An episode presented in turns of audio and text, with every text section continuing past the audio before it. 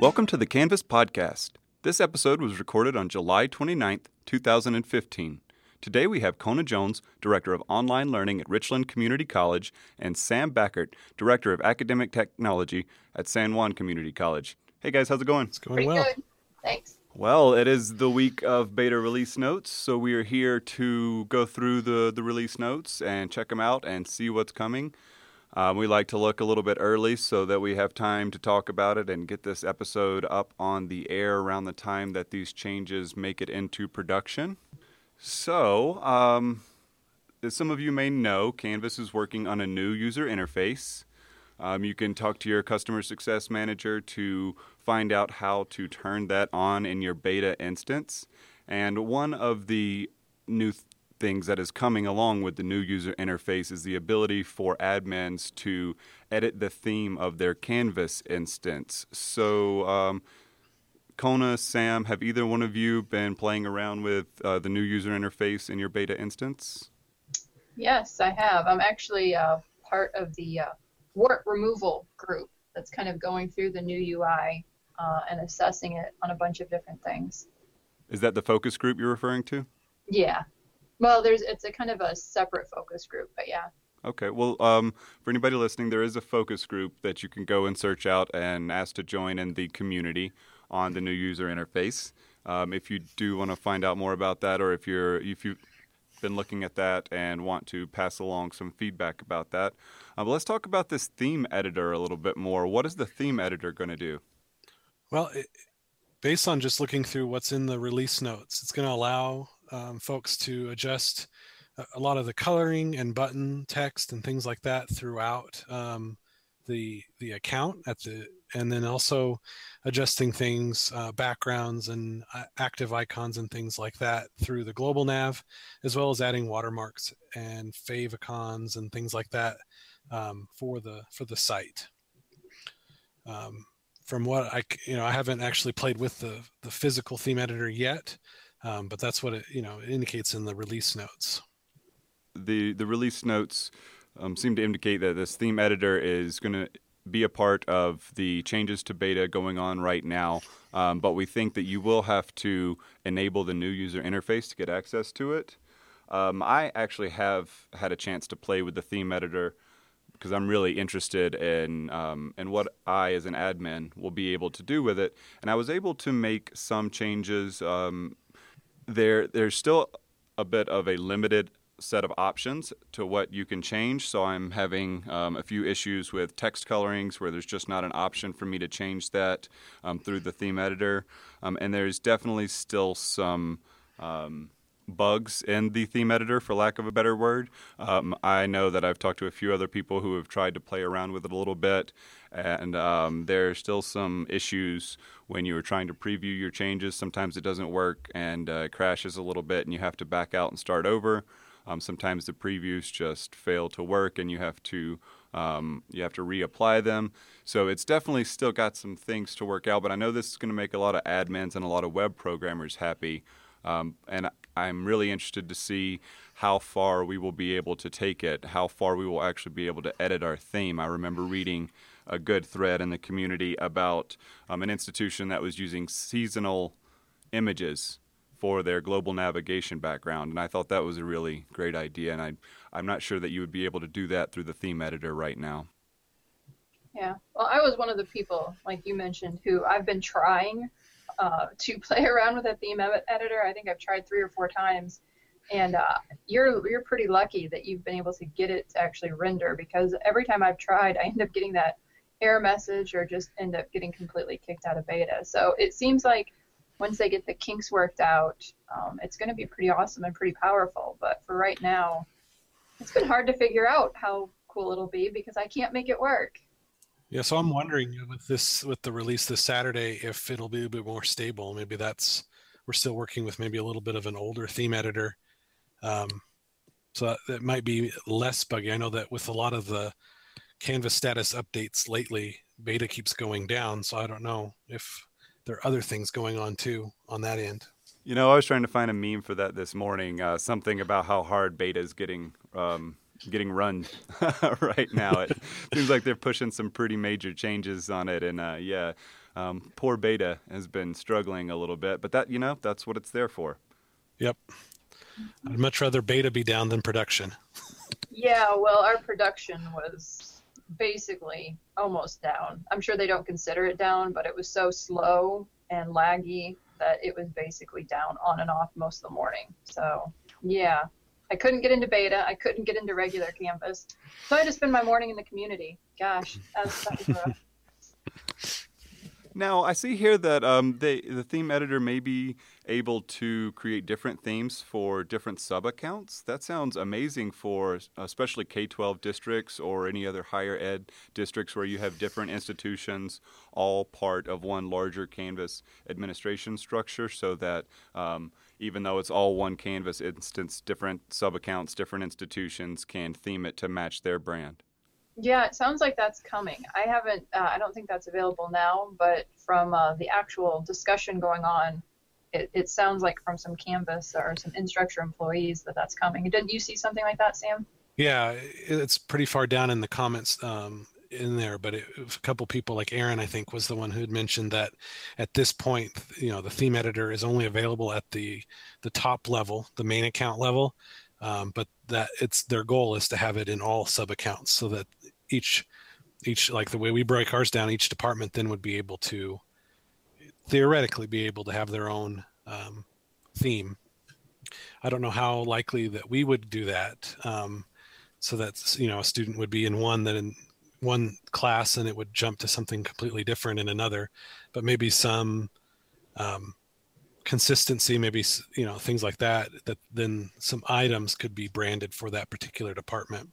Yeah, with the way our sub accounts are set up for um, different academic departments, I, I don't think um, this jumps out at me as something that we would be um, interested in using right away. But if anybody out there is in a K 12 school district or in a higher ed district with multiple institutions um, and is thinking about setting up different themes uh, for their different sub accounts, uh, or if you want to wait until after you actually get it working and you want to show it off, I'd love to talk to somebody on the podcast who's doing this um, sometime down the road once everything gets put into production and is running smoothly.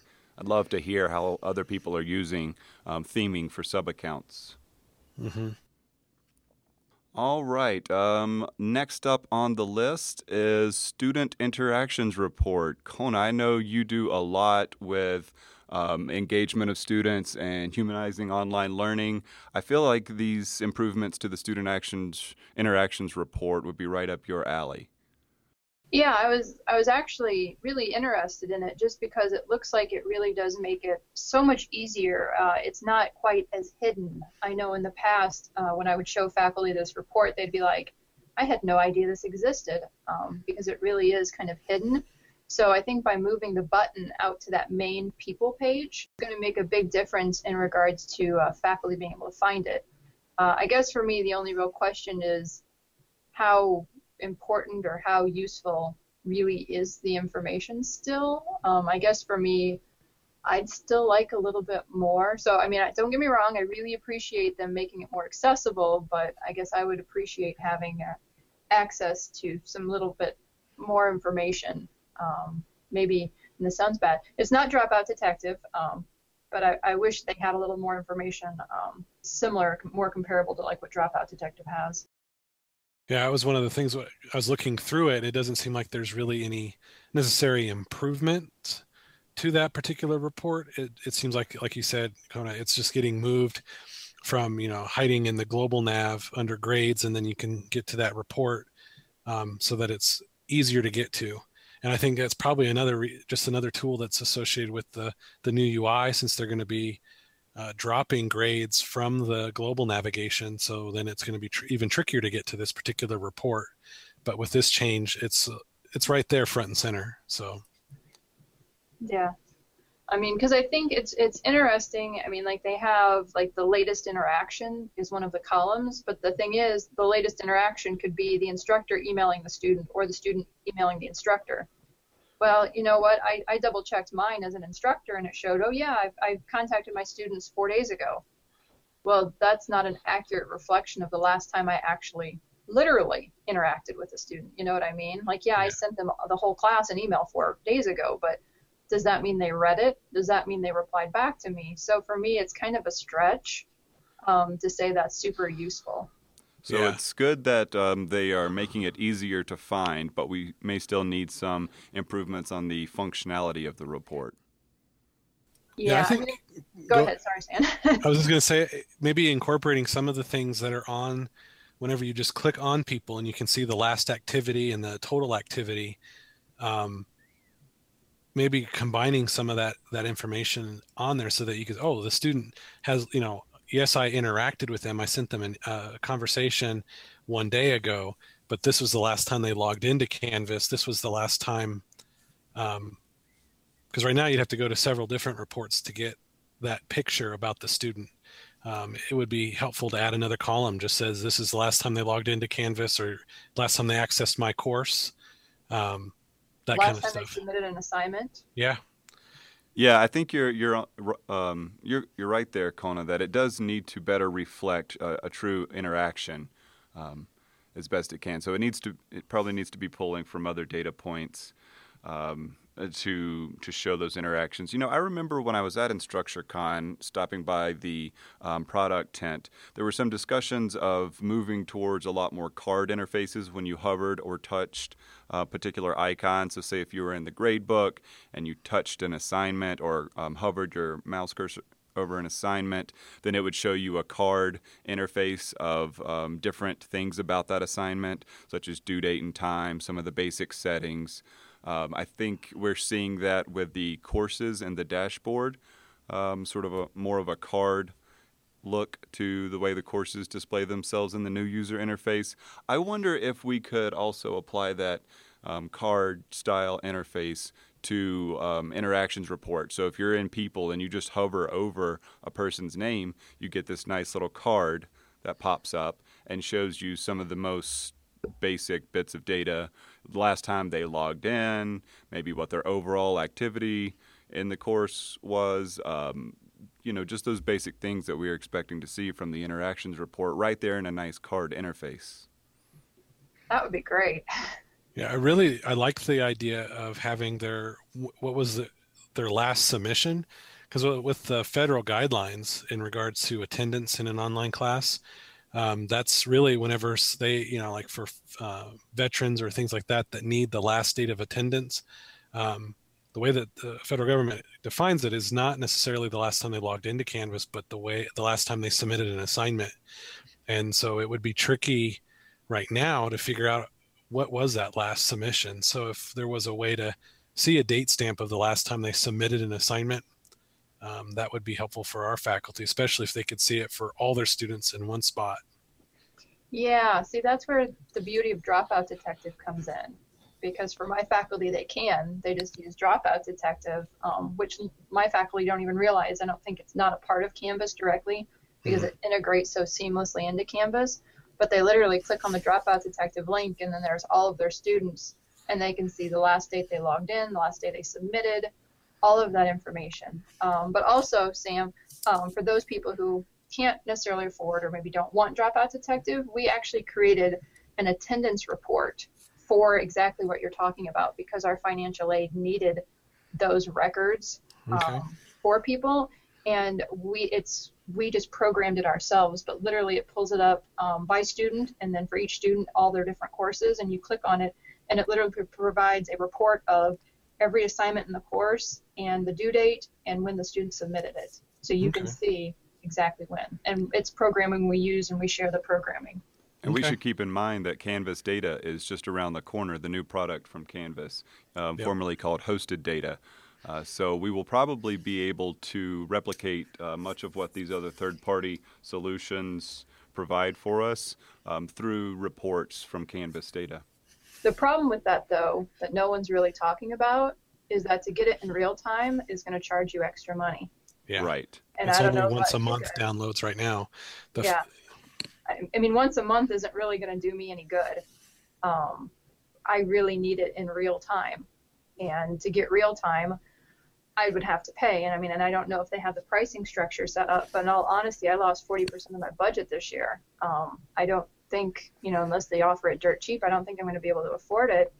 Um, and th- that's what I, I mean, I've been asking, and, you know, this is something I've wanted out of Canvas forever. And so I have to say, I'm kind of disappointed that I'm not going to be able to probably afford to get the real time data.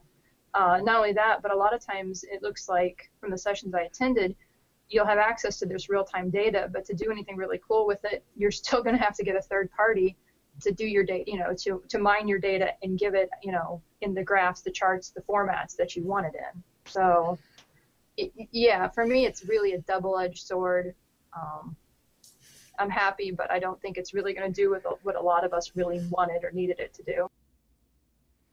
Yeah, for for me, our institution already has um, a data analysis tool that we use for um, other things on campus for dashboards and things. And so it will allow us at least, we're already paying for that. Um, we would just be able, this would just be another set of data that we can add to those components. But like you said, once a month um, data is, you know, by the time we see that, it's, it may be too late to, to get that student back into the course if there's a, a red flag. And so yeah, I don't know how much, uh, depending on how much it costs, how much we would be able to to get. You know, if it was weekly data or, you know, so I I'm I'm hesitant. I'm excited, but I also want to see what it's going to cost um, to get it. You know, a lot more regularly, even if it's every evening kind of download. Yep, it's going to be interesting to see how it all plays out um, and to see how the pricing compares with other solutions that are already out there in turnkey, such as Dropout Detective. Um, I want to plug a session from InstructureCon 2015 in this conversation about data, particularly when we were talking about the uh, usefulness of the interaction report. Uh, the session was called Discussing Data with Faculty to Improve Student Learning. Um, I don't have the presenter's name right now, but uh, looks like he was from Utah. Oh, Seth Gurel from Utah Valley University was the presenter. Um, and I, he made some really good points in that talk about uh, it's great to have all this data, but if it doesn't mean anything to the average person who isn't a data analysis expert, then then it's all for nothing. Um, so there there needs to be a discussion between the people who know how to understand the data and those who actually need to use the data, some sort of translation. Um, and he discussed different things that Canvas could perhaps do, such as providing plain English explanations of what some of the information meant, whether it was from um, quiz statistics or um, interactions report. I just thought that that was relevant to our discussion. That it's you know we can have great data, we can have easy access to that data, but if we can't interpret it um, and and draw conclusions from it or insights from it, then it's not doing any good.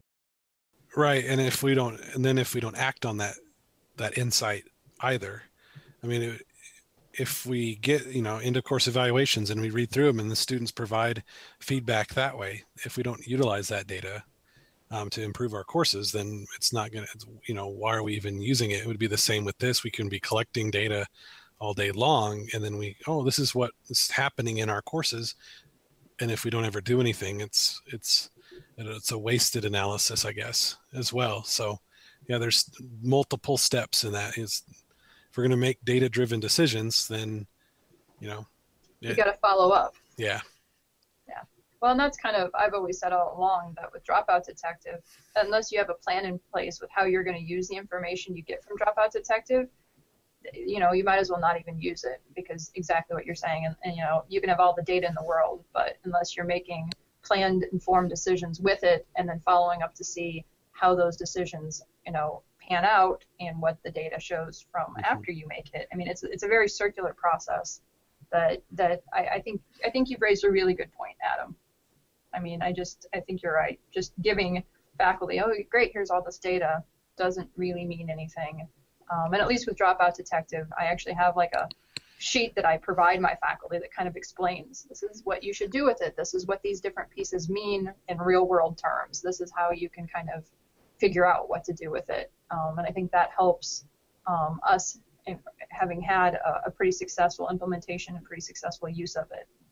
All right. Anything else about the interactions reports or data? Nope. Nope. Well, Sam, you uh, you kind of mentioned it when we were talking about the new user interface, um, but there are going to be some change changes to grades and course navigation and global navigation. Can you tell us a little bit more about what the changes to um, the grades, uh, the text, the buttons for them, um, global navigation and course navigation? What's going on with grades? From what I understand, you know, in the global navigation, they're going to take um, grades off of that um, to try to eliminate some of the confusion between grades on global nav and then grades within the course. And so, either to further uh, reduce that confusion um, for faculty, it'll say gradebook. You know, the folks in the teacher role or non-student roles would see gradebook, and then for students, they would see my grades. Um, some of the comments that were made in the in the beta release notes felt some of the folks felt like you know let's try to keep it maybe the same name because um, now there's some confusion about when you're dragging if you've already disabled grades you know now it's you know it'll say my grades and not gradebook anymore. And just um, it'll be interesting to see what what we end up with um, in production with that. Uh, but it's i can see what, what you know why they're moving that way. And but I do also like the fact that when a student clicks on grades in the global navigation, they are able to see all the grades for all their courses. And once that gets removed, then they'll have to go into each course to see how they're progressing.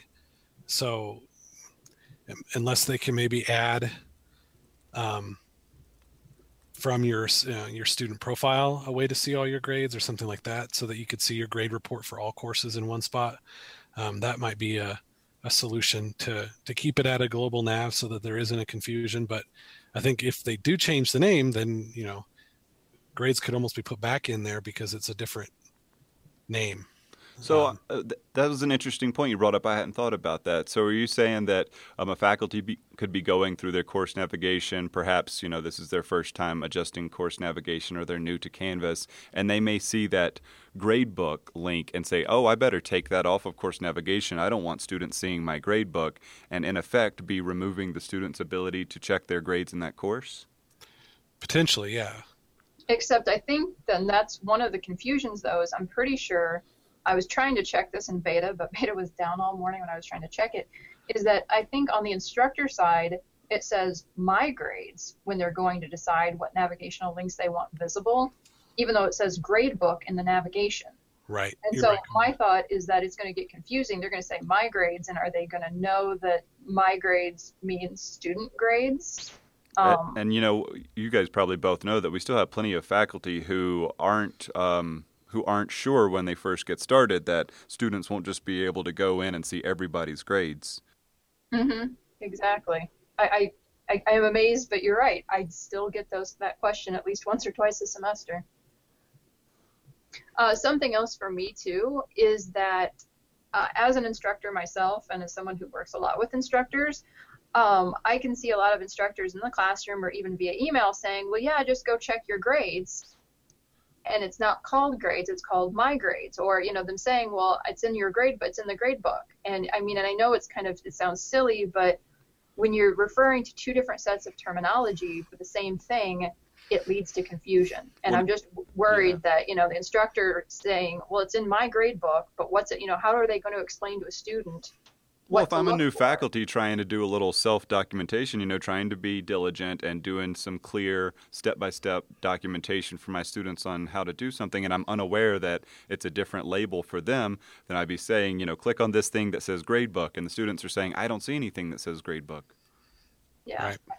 I mean, the hope is that in student view, it will say my grades, but mm-hmm. some faculty don't look at student view when they're doing that. So I guess right. I have some concerns with that. And I can't think of a good solution. I mean, I understand why they're making the change, but I can't think of a good, clear solution um, that would just make this problem free. Course grades. I don't know. Oh? Yeah, that's what someone posted in the in the yeah. comments too. Was course grades. Just call it course grades. And then it would be the same for everybody. Um, and it, it I, I'm in beta right now. It seems to be working pretty good. And when you go into navigation to edit that, um, it does say my grades as the tool to to disable. but on the left hand on the course navigation it does say gradebook as a as a teacher role. As a faculty then, member i would still be concerned if it said my grades. That would still be a phrase that concerned me um, if i was unaware of, of how it worked from the student side of things. I would i may think that i need to remove uh, my grades. Yeah. And then when you do go into student view it does switch over from gradebook to my grades um, and you know, as a student, I did not use the um, grades view from global navigation very often. It was not particularly useful to be able to see my total average in all my courses um, that often. So I d- it was nice occasionally that it was just one click away. Um, it was less clicks than going all the way into the course in the gradebook to see what my average in the class was. So mm-hmm. that was nice. So it may be nice to still present that um, average across all my courses information to a student um, in some quickly accessible way. Um, so I'm not exactly sure how they would do that. Maybe uh, maybe they could do it in the account. So the um, global navigation icon for your user account. Maybe that yeah. information could fit what right in there. Under, uh, courses, my courses. What if they had, you know, here's my courses, and maybe at the very top grades. Oh, you know, in that colored box for the course cards now, there's plenty of information yeah. or plenty of room there to put in an average. That'd be a great place. Yes. Yeah. The other place too could be maybe even in the help corner. Um, move the grades out of global nav, the main global navigation up into the into the help corner, so you'd see your your name, inbox, grades, settings, log out, help. Um, would be another place to put it. Um, but yeah, even if it was in the on the cards with the new UI, they would see, you know, maybe all that information about each course. They could see that. So actually wouldn't it be cool if yeah if directly what if right on the cord it had the course name and then like right underneath the cord like your current course grade or something i'm really excited about these cards. There's all sorts of cool things that could uh, go in those course cards. So you could see like your most recent graded item or or your most recent um, like one or two lines of recent activity on that card your overall grade in the class right now um, lots of different uh, things. There's lots of potential there for those cards. Well, and for me, the big thing is, and, and something I've always thought about, is that for students, if, if you did more with those first cards when they come in, it's kind of hard to hide from it. You know, so if you gave them their grade right up front, you, you don't even have to click on grades, it's just in your face, or missing assignments or assignments due, or I mean, there's, you're right, there's so many things and I think the more upfront in the in their face that it is for students, the better it will be, and the more students will then be like, oh, I have an assignment. Oh, I better, you know. But think about being able to see that for each class. And you've got four classes, and right there on each card, you can see, you know, you've got three upcoming assignments, or you have a missing assignment, or I don't know. It just seems like it, it could be really amazing. And one day these cards could pulse or flash if one re- required attention. So you log in and one of your course um, cards is flashing or pulsing to get your attention that you um, have a grade due in less than 24 hours or you have a late assignment or something like that to really grab your attention. Lots there of potential there. Very cool. All right. So we also have now the ability to excuse an assignment in the individual view of the gradebook. Kona, can you tell me a little bit more about that? Um, I will be honest. I knew that uh, I think it was the last release we were we got the ability to excuse an assignment, but in honesty, higher ed we don't really excuse assignments, and if they do, you just don't put a grade in, and it did the same thing. So this one really never caught my interest until I saw this and I thought, oh, well, this is interesting. You know, I'll, I'll double check it. And uh, I didn't realize the only way to excuse an assignment, I guess, before this was just to literally type in EX for mm-hmm. excuse. Yep. I mean, is, is, that correct? I was like, that's right. Okay. I'm like, it seemed kind of cheesy and not real intuitive. Like, it would seem like something so much um, in Canvas is extremely intuitive, and there was like no pull down. There was no checkbox, no anything to say excuse a grade. And I'm like, I would have to completely train my faculty. And even then, I mean, having to have them manually type something in I don't, is just kind of like a recipe for disaster as far as I'm concerned. And so I thought this was pretty cool that at least now in the individual view, there is a, going to be an actual checkbox where you can check excuse this assignment or these assignments for a particular student. And so I, I thought that was pretty cool and probably a step in the right direction of really better integrating excuse assignments. I do remember them saying that they were going to add on the um, ability to mark excused assignments at different levels, uh, so for different reasons. And so mm-hmm. I think that um, nice um, graphical user interface way of marking an assignment excuse that we would expect from Canvas is coming in the very near future. Um, and they just needed to ship out, you know, something with minimal viability. So it's like this gets the job done. It's not as um, it's not as pretty as we would like, it's weird that you would just go in and type in a magical two character code and make something work. But I feel like they really wanted to get it out at that time and um, knew that they would be making some sort of user interface changes to that over the near future. So I would be surprised if it stays as you just type in EX for very long. Yeah, it, it's almost like some of the with the keyboard shortcuts in SpeedGrader. If you know to click the the uh, comma key when you're on there, then that pops up and tells you what keyboard shortcuts. Um, but it's kind of like you know. Oh, there's a pro tip for everybody. Yeah. Comma key when you're in SpeedGrader. You can see all the sh- uh, keyboard shortcuts, and it was. It, and the only reason I found out about it is I had an instructor who said, "Is there any way that I can get some keyboard shortcuts to jump from student to student and to get into the grades?" And you know, and so, you know, search the guides, and lo and behold, there are keyboard shortcuts in there. So and is there a document in the community about that? I believe so. All right. I'll send you a link. That would, yeah, that would be worth seeing. Yeah, I'm gonna have to. Uh, I'm gonna have to advocate for that a little bit more. All right, the old breadcrumb menu, the thing that most people never pay any attention to um, until they get lost in the grade book and can't figure out how to get back to their course. I'm happy to see that the breadcrumb menu is getting some more love. I think it's actually a really useful um, way to to maintain your place in the course, to maintain some context. Um, if you click on some links and sort of go from here to there to another place, um, to, to be able to look up at that breadcrumb menu and see where you're at and be able to quickly back up one level or a couple levels. I mean, it's always been there. It hasn't always been so accurate. Um, and Kona, I'm going to ask you to tell us a little bit more about that shortly.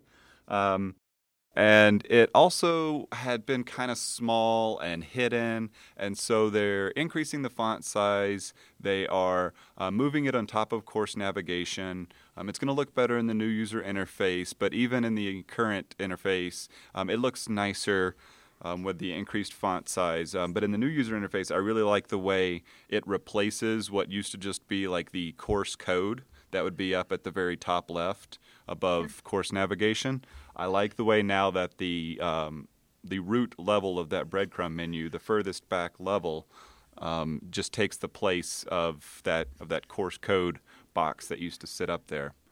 Yeah, well, and I think it still needs some love. I have to admit, I, I do like what they're doing with it a lot more in um, beta, but at the same time, it it's still I, will say that I, I cursed it more than once when I was building my summer class this summer because it just, you know, if I'm in a, a module and I've worked my way into something and I just want to go back to the module, I can't just go back to the module. If I was on a page. I can go back to pages, or I can click back on my home and then scroll back down.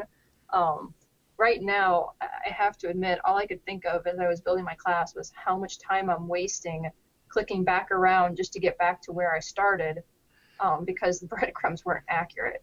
So this doesn't fix that problem. Uh, I think it's a step in the right direction. And I also saw a couple hints uh, in the uh, discussion by some Instructure people that, uh, and not only that, but I think in the feature idea um, section that this has kind of gotten some uh, some looks, and uh, I, I think they are heading in the right direction of getting some more accurate breadcrumbs. Uh, so yeah. I have to admit, I am overjoyed by the even idea that at some point we might have accurate breadcrumbs. But yeah, I, I agree that this is a step in the right direction. It's bigger, um, it's more prominent, and as soon as it's more accurate, uh, I will be singing it from the hilltop. Yeah, for a while there, even when the breadcrumbs, like if you were to disable a section like discussions off your course navigation, but then so a student got to those discussions through the module, then they could back up into the discussions area. And we've gotten some folks lost and and that thing. And then if that that went away, so that if it was disabled, it just took you back Mm-hmm. um, to the modules page. But it, yeah, the breadcrumbs have needed some love for a long time. Yep. All right, this next one's kind of meaty, and being um, a former student, now um, Canvas admin, but never having taught a course, I'll have to say that, that outcomes and rubrics are two things that are not my strong suits. And when I read this one, um, I saw big words that I didn't understand, and I said, "Okay, I'm going to have to make Kona or Sam explain this one to me." So, explain the decaying averages, um, or the decaying average as it um, pertains to outcomes. Um, I, I guess the short story would just be they really haven't changed anything with decaying averages other than they just clarified that you do have to have um, at least two numbers to do a decaying average. So that's the short story. So then, what does a decaying average do for those of us who've um, never used an outcome, particularly decaying averages in an outcome? Um, decaying average is actually a type of mastery level calculation. Um, it's used a lot for standard based grading, and it's called decaying average because it actually puts more weight on the more recent score. Um, so it, it kind of it, it thinks about instead of just doing a straight average, it, it takes into account the fact that students might improve what they're doing the more they do. I mean that which kind of makes sense, right? I mean the first time they do it, they might be brand new at trying to do some kind of outcome but hopefully by the second, third, fourth, however many times they do it, they should improve. And when you're looking at the score for that outcome, you don't want to take an average. You want to put more weight on how are they doing more recently. Um, but that's not to say you don't want any, you know, weight put on, or you don't want anything taken into consideration for those beginning scores, because those still, you know, it's important to know where they came from. But it just kind of skews it a little bit more towards um, the more recent grade.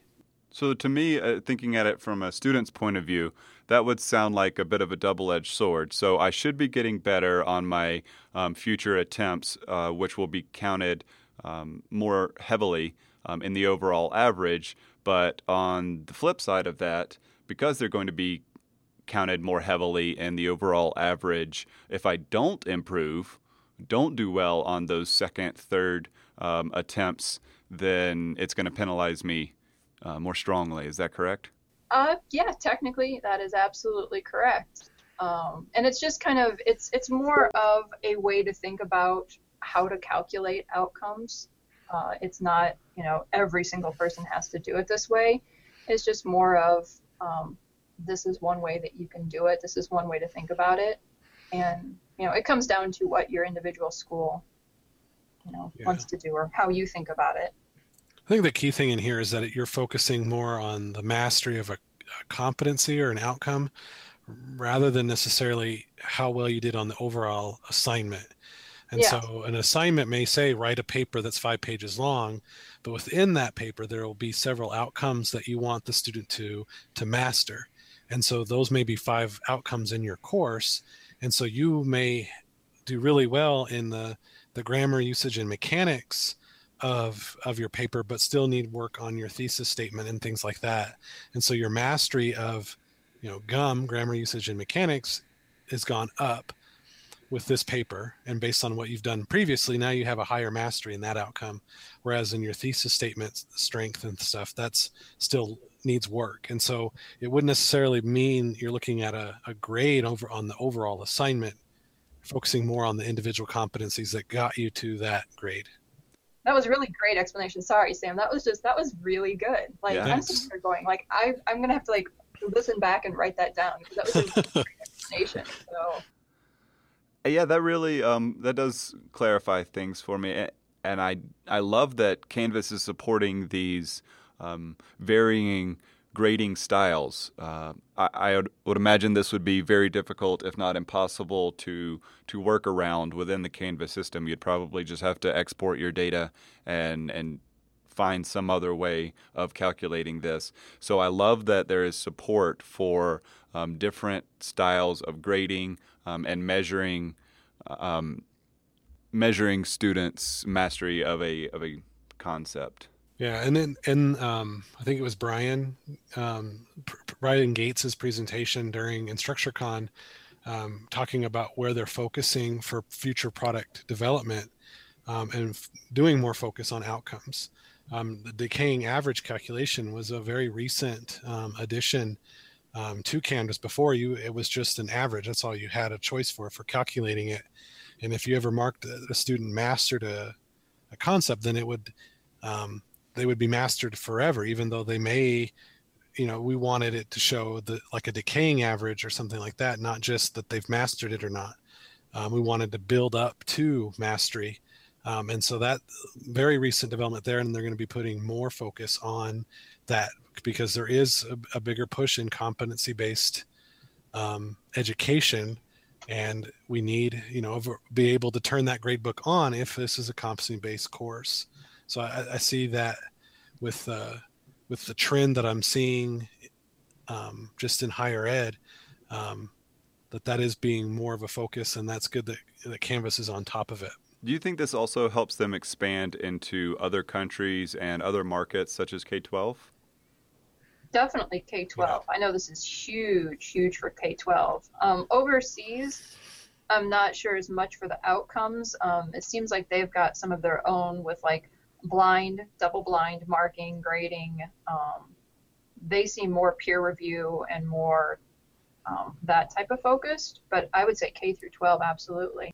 And for us, you know, I don't know if you guys, there's um, Southern New Hampshire um, College or College for America, where it's a competency based model.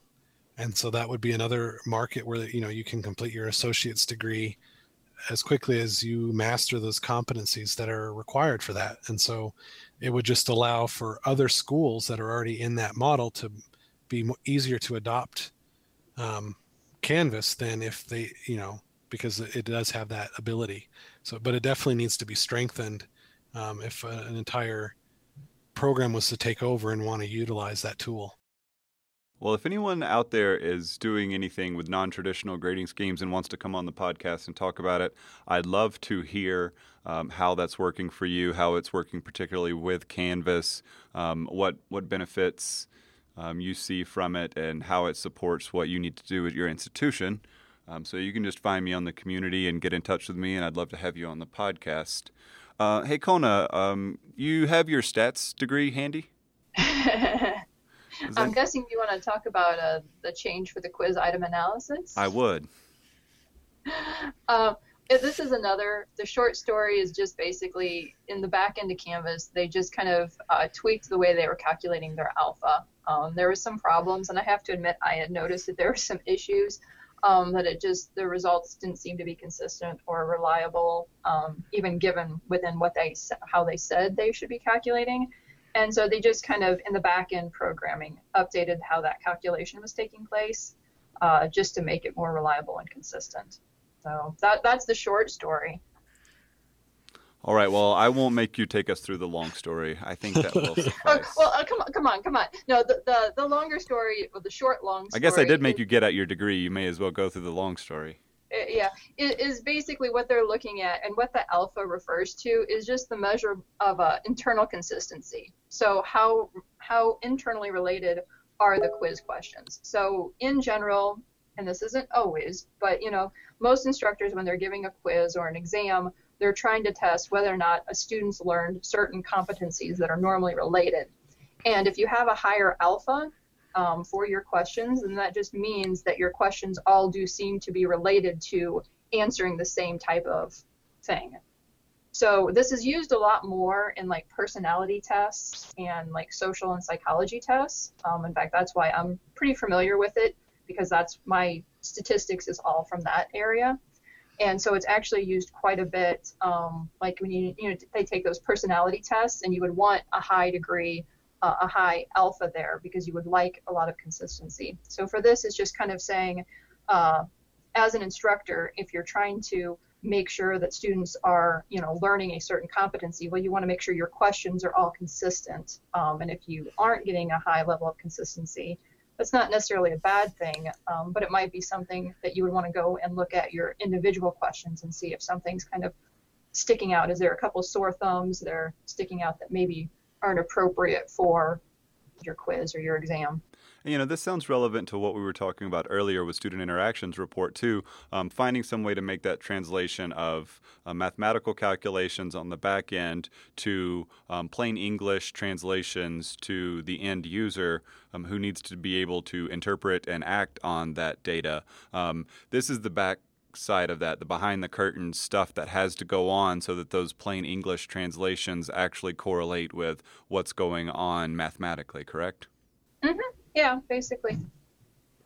Yeah, I think with the new graphical vision of the quiz item analysis, that's one step towards that. Um, is being able to graphically see see those numbers in action. You know, and I think as they as we provide more information around what it means and what you should be looking for on a particular quiz, um, and individual questions and things like that with that uh, statistics page. Um, it's it is definitely in the right direction, and I know that there are folks who are a lot smarter than I am in, in regards to item analysis. Um, like that, you know, these small tweaks are being put into place to make that tool even stronger and very, you know, usable for them. Well, thank you for explaining that to me. I, I am uh, glad to know that the the data is getting better because that's a hot trend right now, and I don't think it's uh, it's going to be a passing fad. I think this is going to be something that grows over time. So knowing that um, there are going to be continuous improvements and making the data as accurate as possible um, is good to know because there will be some um, significant actions being taken on data from LMSs. I'm sure there there are that is happening now at some institutions, and I see it um, growing for more institutions in the future. So we got to make sure those numbers mean what we think they mean. Yes. All right, uh, last thing on the list. Um, it's a little guy, but I am happy to see it. Um, now, all of the native icons in the rich content editor have um, a consistent icon style. So um, it's it's a cleaner look, um, and it's also easier now to distinguish um, icons in the rich content editor that were added um, through LTIs or apps or other means. Um, so it's it's a little bit easier to say, okay, these are the things that are, are Canvas icons. Oh, this is something extra.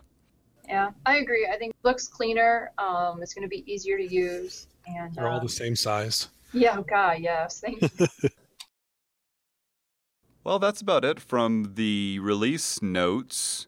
Um, you guys have anything else Canvas related? Um, that anything from the community that's um, happened recently that um, we wanted to alert people to? I don't know. There seems like there's there's so much going on. It's just yeah. kind of depends on what you're interested in. I would have to say probably my current thing that I'm pretty excited about um, was the announcement of a tentative plan to have um, the unconference take place 2016 uh, uh, Canvas conference. So there'll be an Uncon tentatively, and I have to say that was that was probably the highlight of my day yesterday. Yeah, that is great. So that's uh, there's been a new group created in, the community for that. Um, we've got focus groups going on for different things like extra credit, printing quizzes, the new user interface, um, you can go and search out those focus groups, see if they're still accepting members. Um, quite a few ideas have moved into the gathering info stage, um, so you can go find those and see if you have any feedback you can contribute to those. Um, there's been another best of groups blog in the community posted recently. Um, so you can go check out that. Um, I heard that the Canvas Live program is looking for presenters as well. So if you have something um, that you do in Canvas that you think would be great to share with the broader um, Canvas community um, and would like to do it through a Canvas Live webinar, um, you should get in touch with somebody on the community team. Um, is it B-Rai who's responsible for Canvas yes, Live? It is. It is. All right. Well, I think that's it for for this episode of the podcast. Kona, is there anything going on in your world that you'd like to uh, point people to? Plug anything? No, actually, I'm I'm just happy last the summer's over. Sorry, that sounds really bad. Um, I was teaching my first online course uh, in Canvas over the summer, and teaching and working full time uh, as director of online learning, and then also uh, obviously being in the community. I'm just I'm kind of worn out, and so it was just really nice to get my final grade submitted last Friday. Well, let us know how it goes with that online course um, and the humanizing and engagement and uh, feedback from students. You know, some of that stuff we were talking about at the unconference this year. Mm-hmm. Um, definitely keep us posted on how that's going and, and what um, insights you're, you're gaining from that. Yeah, well, and I'm definitely the hybrid one that I'm planning for fall is going to be pretty, like, I'm, I'm hoping it's going to be pretty awesome. Like, I'm really going to use a lot of the things we talked about at the unconference um, and try to really integrate it in to the hybrid course for the fall. So I'm, I'm excited for that one and I'm starting to get geared up, but I'm, I'm trying to take a little bit of a break, little breather. And Sam, do you have anything going on um, that you want to tell people about, or anything you want to plug? Uh, last time we had talked to you, you mentioned the um, New Mexico Canvas um, Regional Conference. Yep, that's still on its way, uh, September 12th um, that we're trying to get the last bit of things uh, figured out before we can, you know, officially post the registration page. But that should be coming, I'm hoping, this week so that folks can sign up. And so if you are um, within driving distance of Farmington um, or in the state of New Mexico, Colorado, Utah, uh, Arizona, we are, you know, happy to have you um, and uh, yeah, it'll be it'll be a good time. Do you know anything that? Uh, do you have any information you can tell us about price, or will it be a one day event? Anything like? That? It's completely free, um, so just be just get there. Um, and so the but um, it'll be a one day event on Saturday, but then it's also in association with our technology leadership conference that San Juan College puts on. Um, for the last decade or so that we've been doing that and that's on the friday before um, and I'm planning some unconference like things for Canvas related topics on that Friday. And then all day Saturday, we'll have about four breakout sessions um, and then lunch and some.